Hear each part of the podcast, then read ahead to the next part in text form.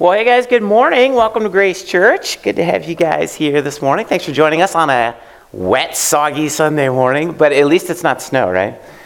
Until tomorrow when it's snow, but at least today it's not snow. Thanks for joining us. Um, hey, I wanted to, before I forget, I wanted to say um, something else about the bike event that um, Josiah was talking about in the announcements. So that's coming up on May 5th. That's a Saturday. We're going to do it between 3 and 6. So what that means is our Saturday evening service that weekend we're going to cancel. So there's no Saturday evening service on May 5th. We're going to do both of our Sunday mornings. So we'll kind of try to pack everybody in on Sunday morning um, on the 6th that weekend. But would really encourage you guys, even if so many of you are serving, if you're not serving, that's okay. We would still love for you to come and be a part of the event event. Um, it will be a very family friendly thing, and um, I think it'll be, I would love to see a great showing of people from our campus to just love and get to know and serve the folks that are coming in the community. So we're going to send um, stuff home with the kids at both of the elementary schools and the middle school and everything. And so hopefully it'll be a great turnout here. Um, never done it before, but very excited to see what the Lord's going to do through it. So, um, but I wanted to make you aware that that weekend, just Saturday night, we're going to cancel that Saturday evening service. Cool? So last weekend we started a new series that we're calling More and More. And it, it all, I, I, shared a little bit with you of kind of how this um, began about a year ago, a little over a year ago. Um, a bunch of the campus pastors and some of the other key leaders from the church, we got together and we were just talking about like what it looks like to be a disciple and specifically what it looks like for us to grow as disciples. And how do I know? Sometimes it can be hard to kind of, um, I don't know, ascertain, understand if we're growing or not in our faith. And so we're having this discussion and saying, how can we help um, our people um, gauge, measure, I don't know, our growth as disciples of Jesus, as followers of Jesus.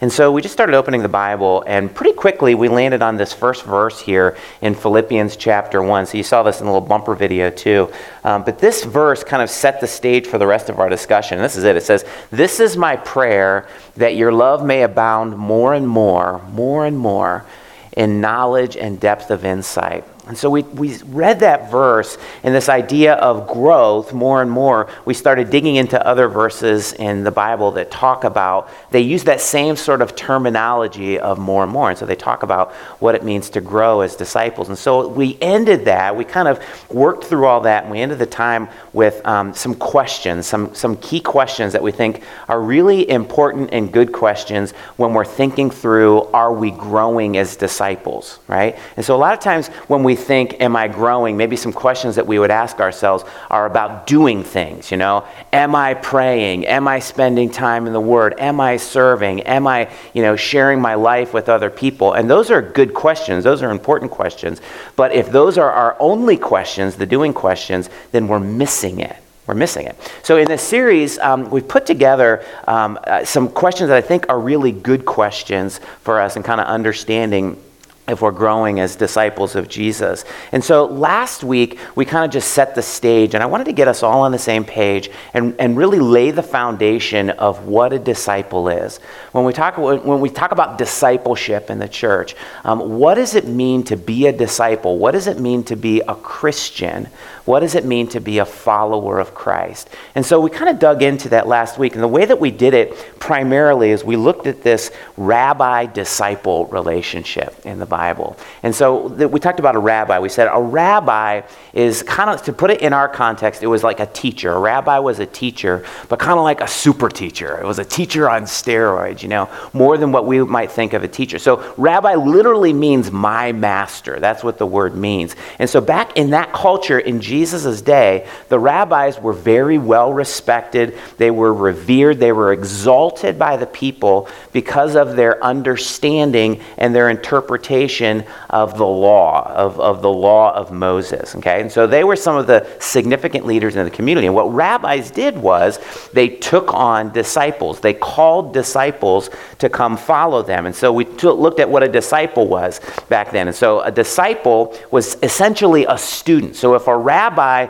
was a teacher, a super teacher, a teacher on steroids, we said a disciple is like a super student or a, or a student on steroids. And so we said a rabbi when they took on disciples, when they called disciples, they didn't just take anybody, but they only took like the best of the best. And so we looked at this quote. We said they only took on people who had mettle, intelligence, commitment, and persistence to become an interpreter of the word, of God's word, just like them. So a rabbi only took on disciples that they felt like had the potential to be just like that rabbi one day. And we said when a disciple chose, when they were called by the rabbi and they chose to accept that call, they chose to follow them, it was a significant commitment.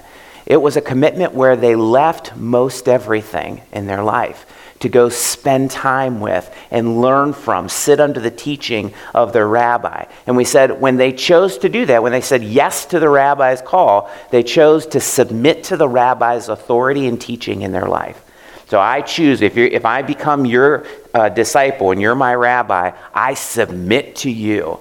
And we said, and it's a lifelong commitment right? So significant commitment. And so last week we said, you know what? When you read the New Testament, you see Jesus called rabbi numerous times. Jesus was a rabbi. And so Jesus, just like Jesus called his early disciples to follow him, that's what we looked at in Matthew chapter 4 last week, he also calls us to follow him, right? And when he calls us, we have to choose. How are we going to respond to his call? Will we leave everything may be an exaggeration, but do we, do we say, I'm turning from whatever it is that I was following and I'm choosing to follow you? I'm leaving this old life behind. That was, that was, that was where I was going full bore in. And I'm saying, no, that's not it. I'm turning from that and instead I'm leaving that and I'm choosing to follow you. And I choose to submit to your authority in my life. And I do it as a lifelong commitment to you, Jesus, as my rabbi, as my master. And so we looked at that last week and we said that's different than what maybe we think of when we think of following today. You know, like it, it's very different than following people on social media, right? Following Selena Gomez on Instagram. This is a whole new depth of following. It involves this, the Bible uses the word repentance, right?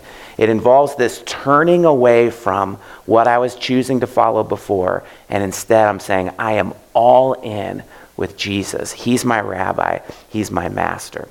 And last week I tried to be absolutely clear that, um, I'll say it again, being a Christian or being a disciple is fundamentally about a relationship with Jesus.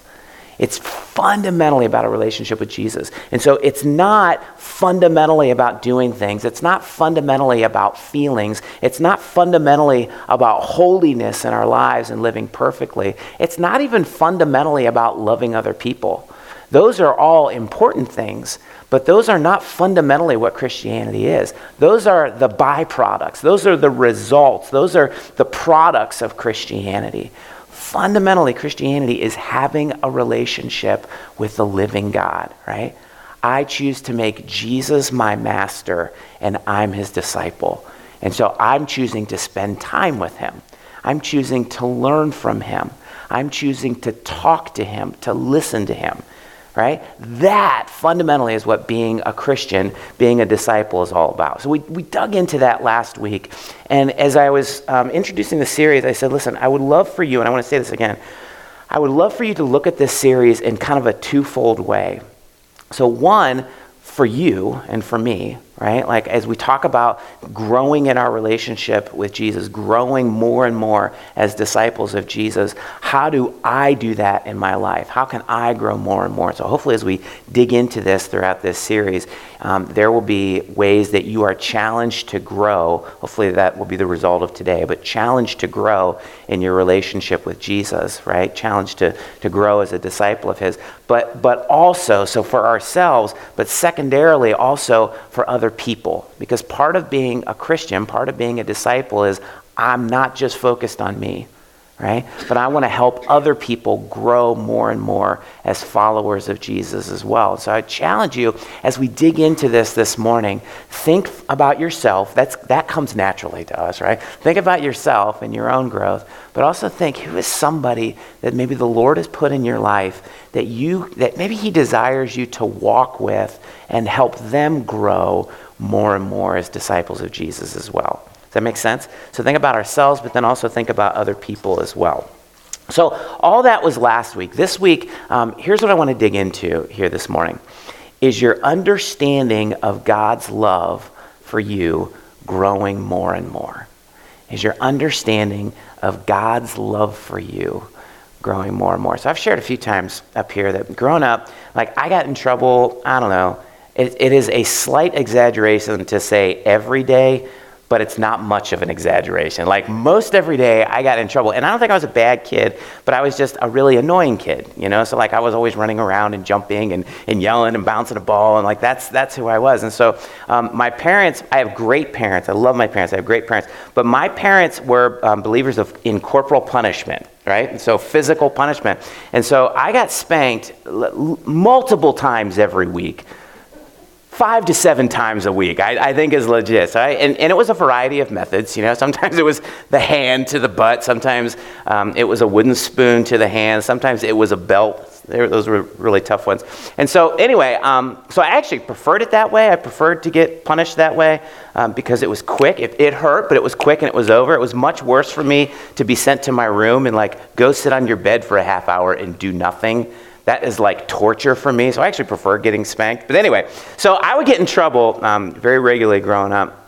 And um, I remember one time, I don't remember what I did, but it must have been pretty bad. And so I got, um, not only did I get spanked, but I also got yelled at and sent up to my room. So it was like the trifecta of punishments, right? So it was something really good that I did. And, um, and I did it. I know I did it. And so I was, you know, all of those things, I was sent up to my room. And um, when I, you know, as I'm going, like this, this is the kind of kid I was. I would like mutter, you know. So my parents would punish me or spank me, or whatever, and I'd be like, "Oh, you're so mean," you know. I just like say all these things under my breath, and I go up there. It's so funny. Um, Friday, I think it was Friday morning, my daughter did something, and we had to punish her in the morning. And literally, she was walking upstairs going, "Oh, don't you? She's so mean." And I, I turned to Marcia, I'm like, "That is exactly what I was like growing up. I was exactly way." So anyway, so I don't remember what I did, but I, it was bad, and I got in trouble. And I was upstairs, and I just like thinking about how bad my parents are and how mean they are and they don't love me and all this stuff is like going through my mind and i decided that i was going to run away you know like I, I can't i don't even want to be around them anymore. So i'm up there just stewing on all of this stuff right? And so eventually i don't know a half hour later my dad comes up and you know he walks in the room and i'm like you know turn away from him and i'm angry at him and all i want to do is be away from them. All i want to do is be separate, run away from my parents and I tried to do that a couple times. It was never very successful. But um, this particular time, he came in and um, he just sat down and he said, My dad would do this regularly. It's funny how interesting I, or how often I um, for, forgot growing up, you know. Um, but he would come in and he said, You know, I love you. You know, your mom and I love you. And uh, we're not punishing you because we don't love you. We're punishing you because we do love you and we want you to learn from your mistakes and we want you to grow to be the man that, you know, is a good man and does the right things. And so he's telling me this and, um, and he's expressing, he's showing love to me and he's helping me understand that, um, you know, they're not mean, terrible parents, but they're actually disciplining me because they love me. And you know what happened? I got it. You know, like in my little eight year old ish mind, I, I got it. It made sense to me. And there was this big change. And so, right before he came upstairs, or right as he walked into my room, I was like, I don't, I'm running away. I don't want to have anything to do with my parents. They are mean, terrible people who certainly don't love me, right? But then he comes in and he expresses to me that he actually does love me. They actually do love me. And why? And it changed my perspective. And by the time he left, I'm like, I love my parents, and I know that they love me. And so I think about that, and I think, don't we do that with the Lord too in our lives? Like, we're, we're on, at times, I think we're unaware of his love, or like we're ignorant of it. We're ignorant of the extent of his love, or we misunderstand it, or we misinterpret it, and we get confused, and we make assumptions about his love for us, or, or maybe his, the lack thereof, his love for us. And then it affects us. It affects you know, how we live. It affects how we see him. And maybe it makes us not really want to spend time with him.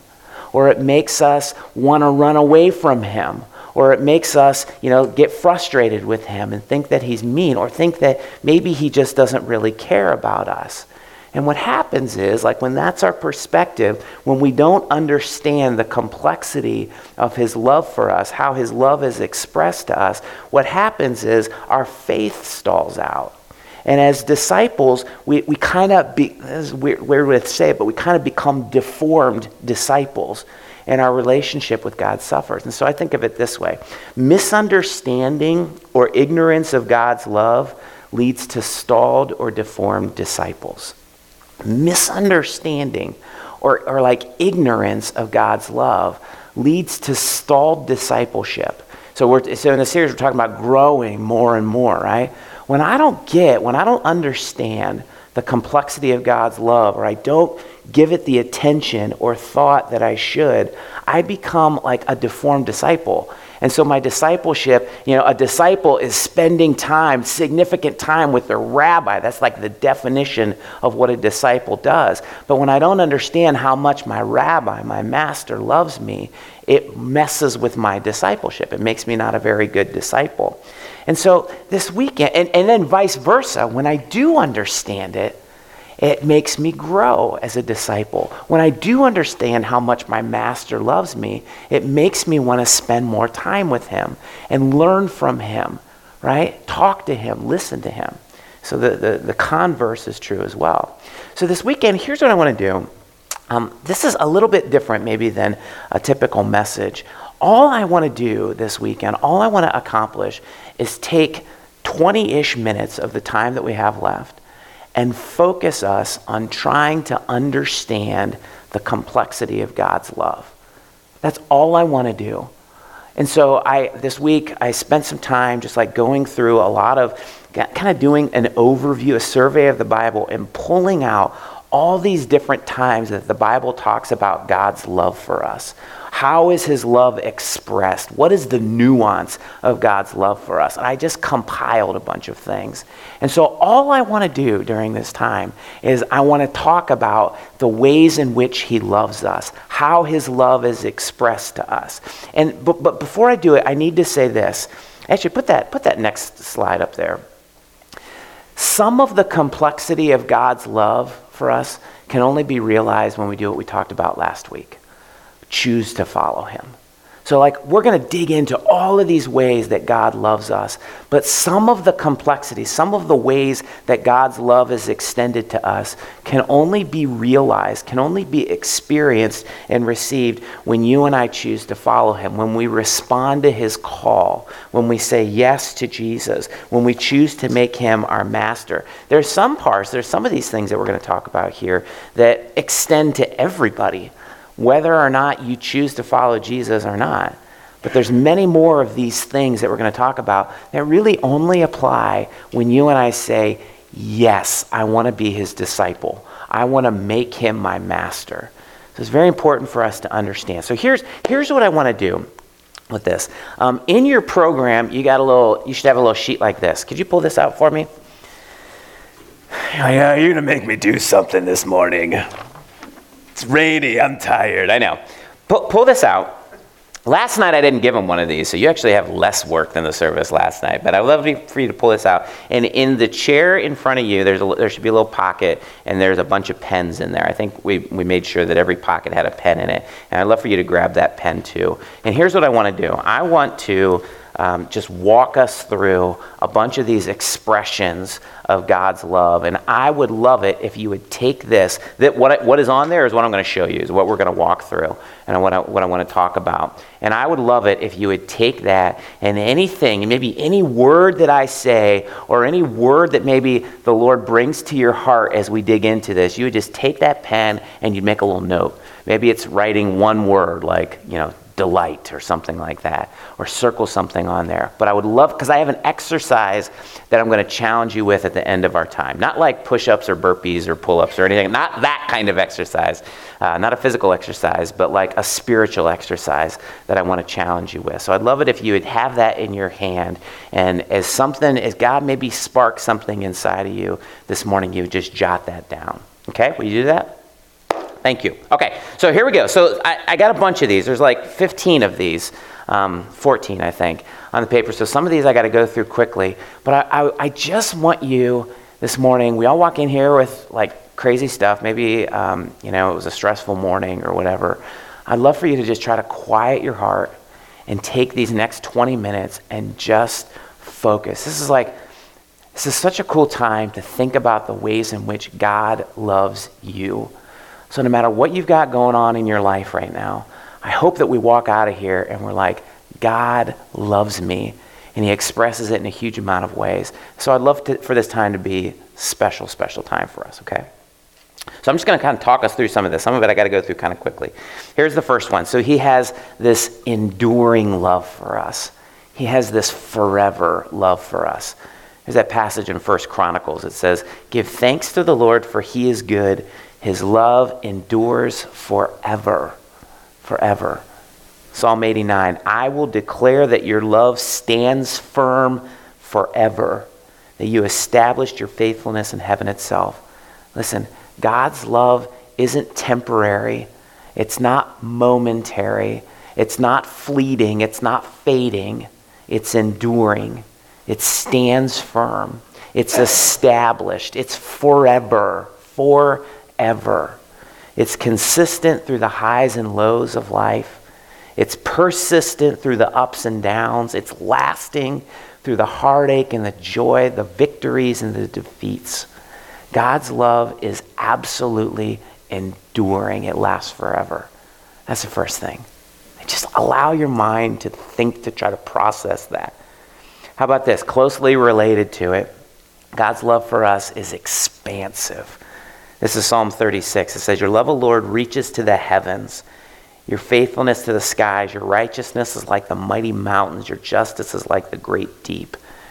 God's love for us reaches to the heavens. It's expansive, it's broad, it's from the east to the west, it's sprawling. His love covers everything, every part of me and every part outside of me.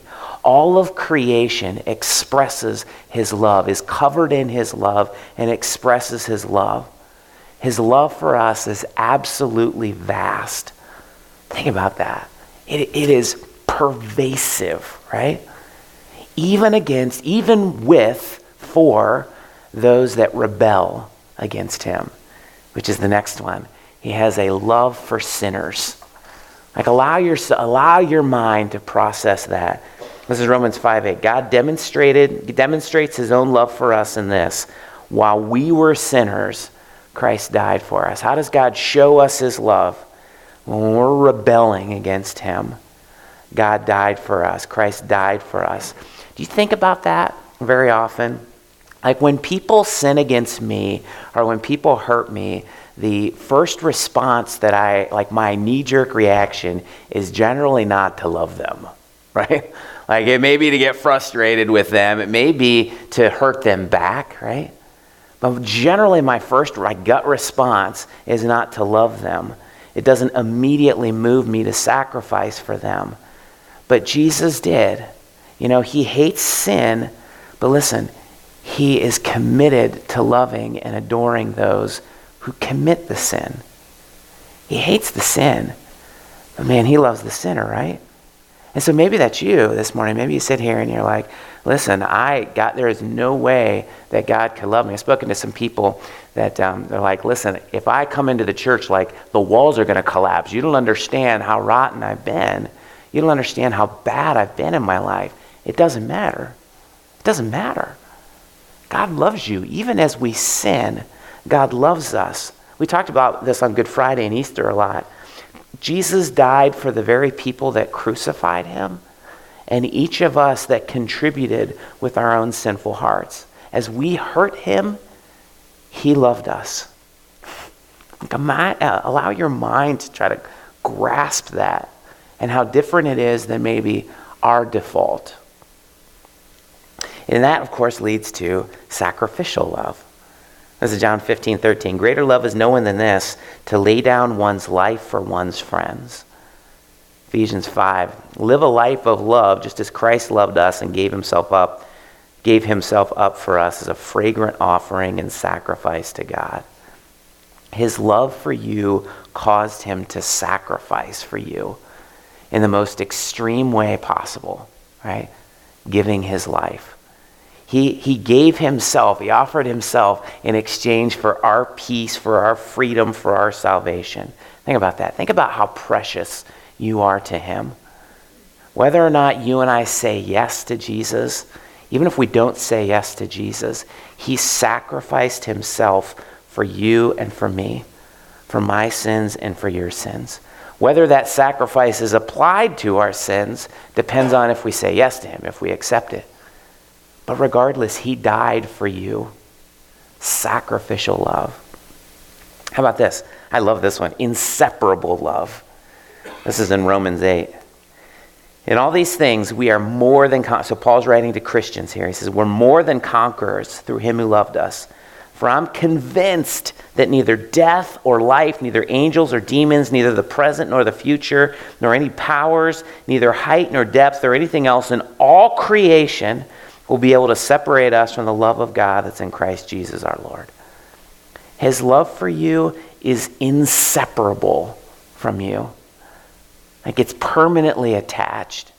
When I was, uh, I don't know, 20 years old, somewhere around in there, I was moving down to Florida and I had a Jeep at the time and I was going to tow a U-Haul down there and I needed to get um, a hitch put on my Jeep.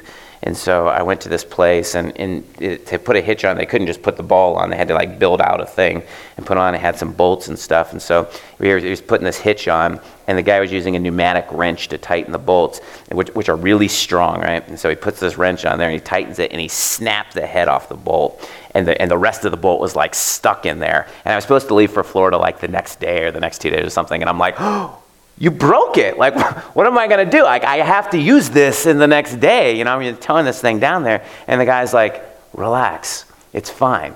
I'm like, what do you mean it's fine? He's like, I'll weld it for you. And I'm like, I don't know anything about welding at that time. I'm like, well, is, is the weld going to be as strong as the bolt that you broke off that was in there? And he's like, listen, there is nothing that you could pull with this Jeep that would separate this weld that I'm about to put on you. The weld is real, it's like inseparable, right? And I think, listen, in Christ, in Christ, his love for us is like welded to us. It's like inseparable. Did you, did you see that passage? There's n- nothing in all of creation could even come close to breaking that weld to separating God's love from us. It's, it's, it's absolutely fundamentally connected to us. There's nothing that you could do to separate yourself from His love. Isn't that reassuring? You know, like you think about your life, think about things that you've done. I think about things I've done. There's nothing I could do to separate myself from His love. Like He loves me that much, welded to me, He's connected to me. How about this one? His compassionate, gracious, slow to anger love. This is Psalm 86 also. It says, But you, O Lord, are a compassionate and gracious God, slow to anger, abounding in love and faithfulness. Think about this. His love is expressed to us in compassion, in graciousness, in being slow to anger. Who doesn't want to be on the receiving end of compassion? Like we all want to receive that, right? Who, who doesn't want to be treated with graciousness? Who doesn't want to have a relationship with a God that is slow to anger? Right? That's how he looks at you. He's compassionate with you. Man, I need that in my life. He's gracious to you. Man, I need that in my life. He's slow to anger. He doesn't fly off at the slightest little wrong thing that I do. His love extends to me that way. Like a father. Look at the next one. In lots of places in uh, the Old and New Testament, it talks about God as our Father. This is in 1 John 3. It says, How great is the love the Father has lavished on us that we should be called children of God. And, we, and I've talked numerous times about this fatherly love that God has for us. This is like when I think about the love of God, this is probably um, the, the, I don't know, metaphor, illustration, the expression of God's love that, that speaks most clearly to me. And so I've talked about it a lot. I think because I have a dad and a mom who are very loving to me, who love me. And then as a daddy now with kids of my own, I'm like, I get it. I love them, right? This is how God. Now, I know that not everybody experiences that. For some, this, this um, image of God loving us as a father is not helpful. It's like a stumbling block because maybe the dad that you had in your life was not a very good dad to you. And so to think of God as your father, you're like, I don't know, that's not, that's not helpful. But maybe if we could step back and we could think of the greatest father we, that we've ever seen, you know, maybe it was a friend of ours, maybe it was an uncle or something like that, like the greatest dad ever. Maybe it's somebody that we saw on TV. We think of the greatest father that we've ever seen and multiply it by a thousand. Then we start to get an idea of the fatherly love that our heavenly Father extends to us. What do fathers do? They protect, right? What do fathers do? They provide, they encourage, they teach, they build into their children. And then they also discipline, right? That's the next one. Proverbs 3:11 and the beginning of 12.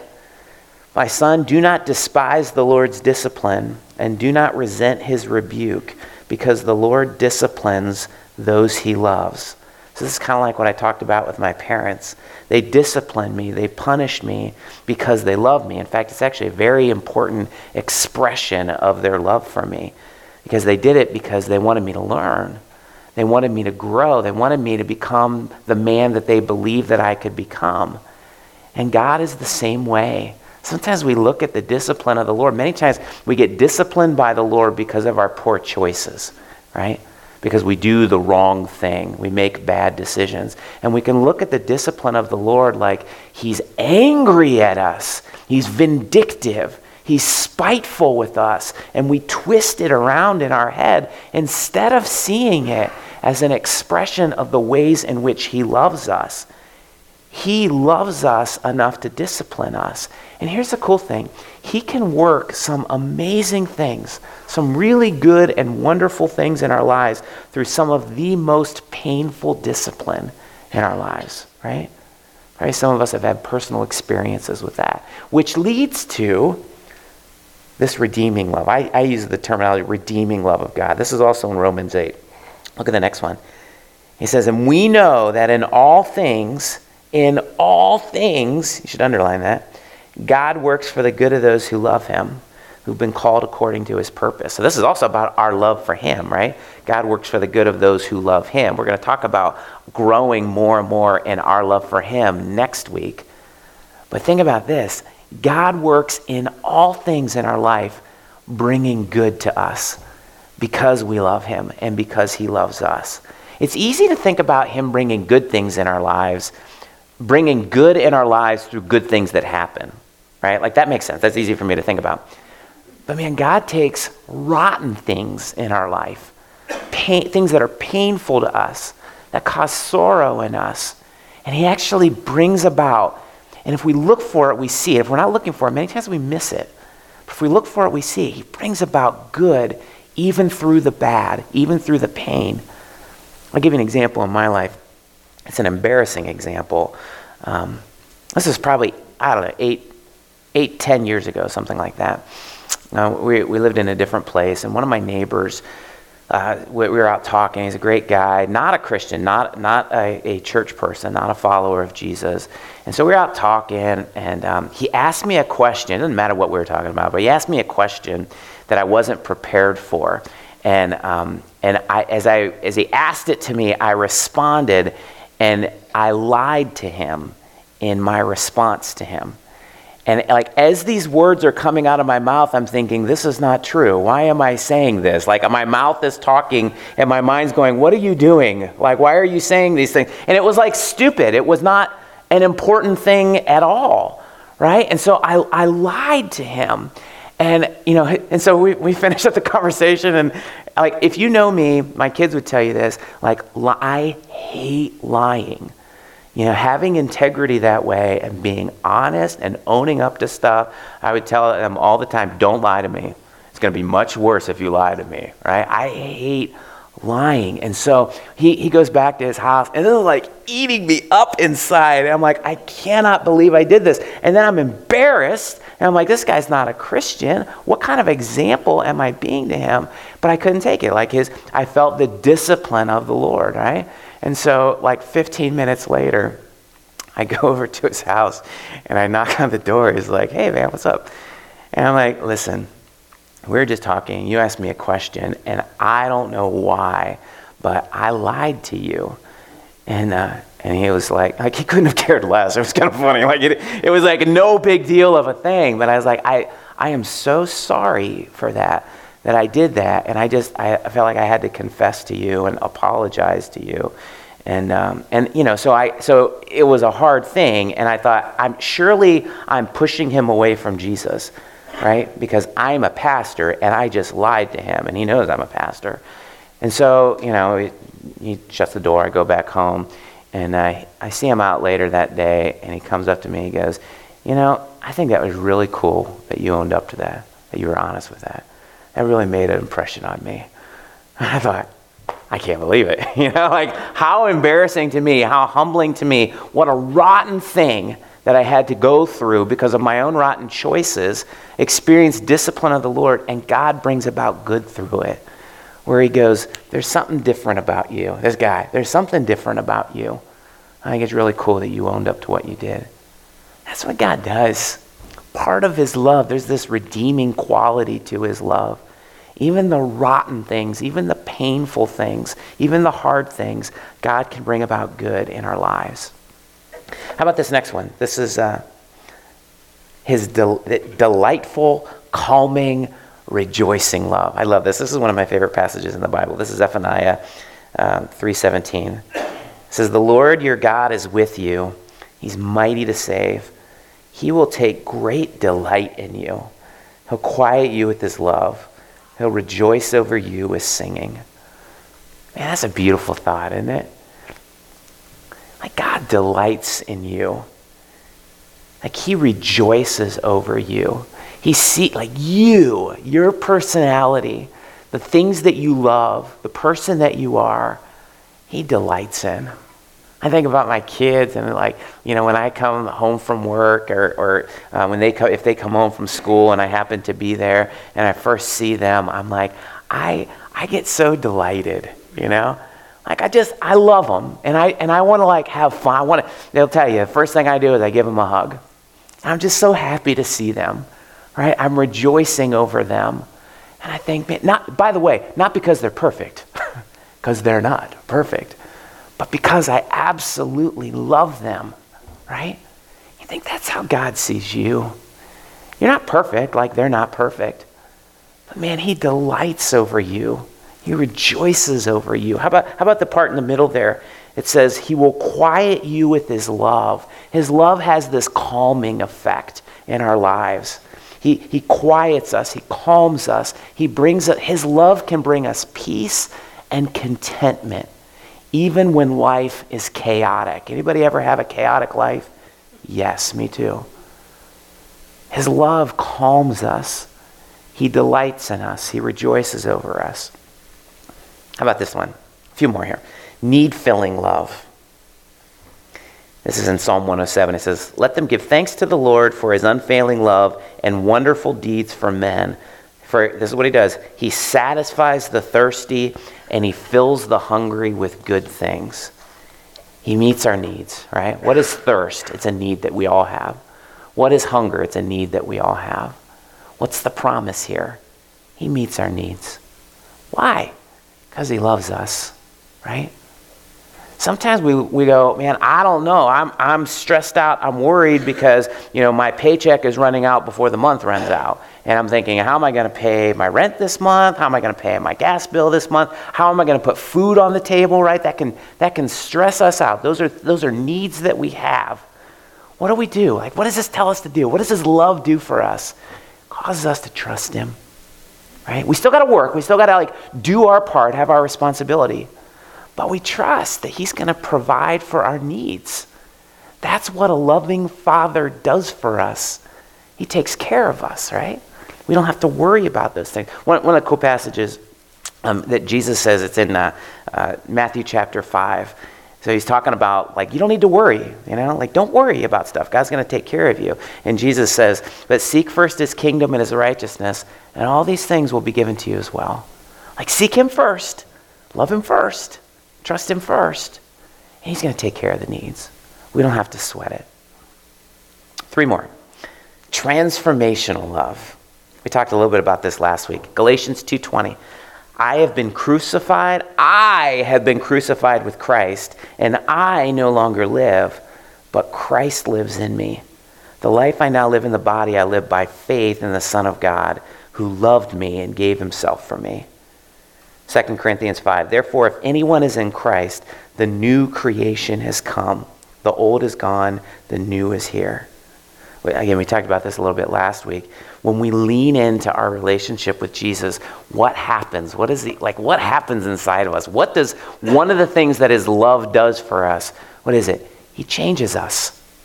He, he transforms us. You know, we live in a culture where um, people want to better themselves. I want to better myself. I want to make myself better. And so we go to school or we go on a diet or we work out or whatever it is, you know, and we want to better ourselves the, the fun, the ultimate way that we become better is what God does inside of us. Like when I understand His love and I allow Him to do what He wants to do inside of me, He changes me.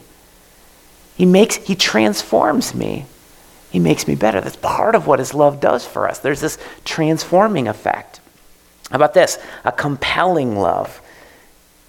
This is again in 2 Corinthians 5. It says, For Christ's love compels us because we're convinced that one died for all and therefore all died. His love compels us. You know what that word means? It means it moves us to action. It leads us to where he wants us to go. And so, if you look at the, that word compel in the original language, in the Greek, it has this imagery of a strait uh, that, like a lane with a with a body of water, a strait that forces a ship into like a narrow channel. It has this imagery of a cattle squeeze, right? Like how do you if you got a if you got a cow that's uh, sick, needs some medication, or has got an infection in its hoof, how do you like get the cow to stand still where you want it to stand still? You put it in a cattle squeeze, and so it walks forward and it gets narrower and narrower and narrower until it's stuck right where you want it to be, right? That's what Christ's love does for us. That's what that word compel means. It leads us to where he wants us to be. And sometimes that's not where we want to be, right? Like we can be honest about that. Sometimes God's love, where God desires us to be, is not what we would choose ourselves. But I promise you this it's the better place for us to be. Maybe this morning you sit here and you're like, I got some big decisions to make, and I don't know what to do. I don't know, I don't know whether to go this way or to go this way. Allow Christ's love to compel you. Ask God to have his, his love for you lead you to where He wants you to go instead of where we want to go. Christ's love leads us, it compels us to where He wants us to be. One more, last one. Maybe this is a fitting way to, to, to kind of end this. He has this better than life, better than life love for us. I think the psalmist sums it up so well. This is Psalm 63. It says, Because your love is better than life, my lips will glorify you.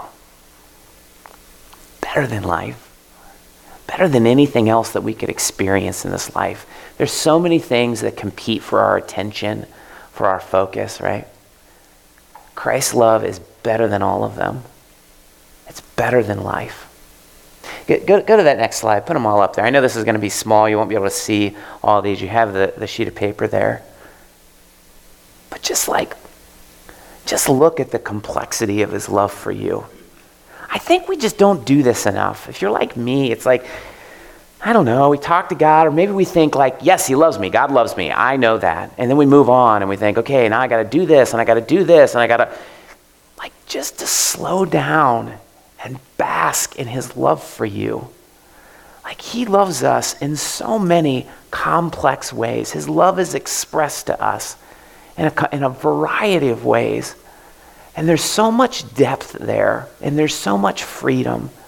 And the more and more that we understand Christ's love, the more and more we want to spend time with Christ. And what happens then? We grow as his disciples, right? Here's my challenge to you. Here's how I want to end. So you got a little sheet of paper there, right?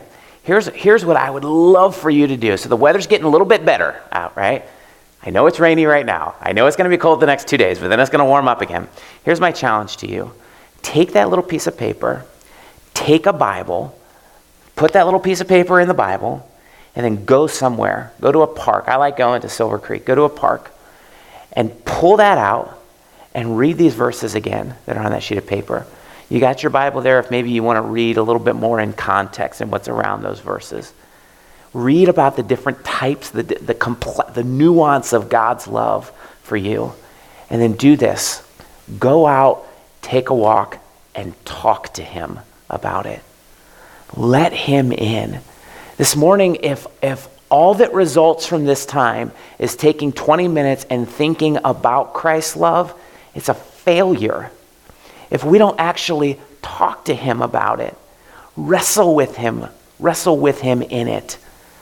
Be honest with him, right? I'll bet you there's, for, I don't know, all of us, most of us, there's parts of his love that was on that, that list that's on your sheet of paper that we go, I don't know, I've never experienced that. Or I don't think I understand that part of God's love for me. I don't know that I've felt it expressed to me that way. Tell him about it. Talk to him. Let him in. This is what helps us grow more and more as disciples. So here, I'm going to invite the band. Why don't you guys come on up? Here's, here's how we're going to end our time. We wanted to give you a little bit extra time. So we have two songs here that both of them are very much about the, the ways in which God loves us, right? They're, they're both about that lyrically. And so here's what I'd love for us to do to just take this time and talk to God about his love for you. Ask God to help you grow more and more in your understanding of His love for you. If there's areas where you're like, I, I haven't felt this, tell Him that, right? If, if maybe you feel unloved by Him in some way, tell Him that. If you're feeling the weight, the baggage of your sin, reflect on that. Be honest with Him about that. And allow His Spirit to work on your heart during this time. Okay?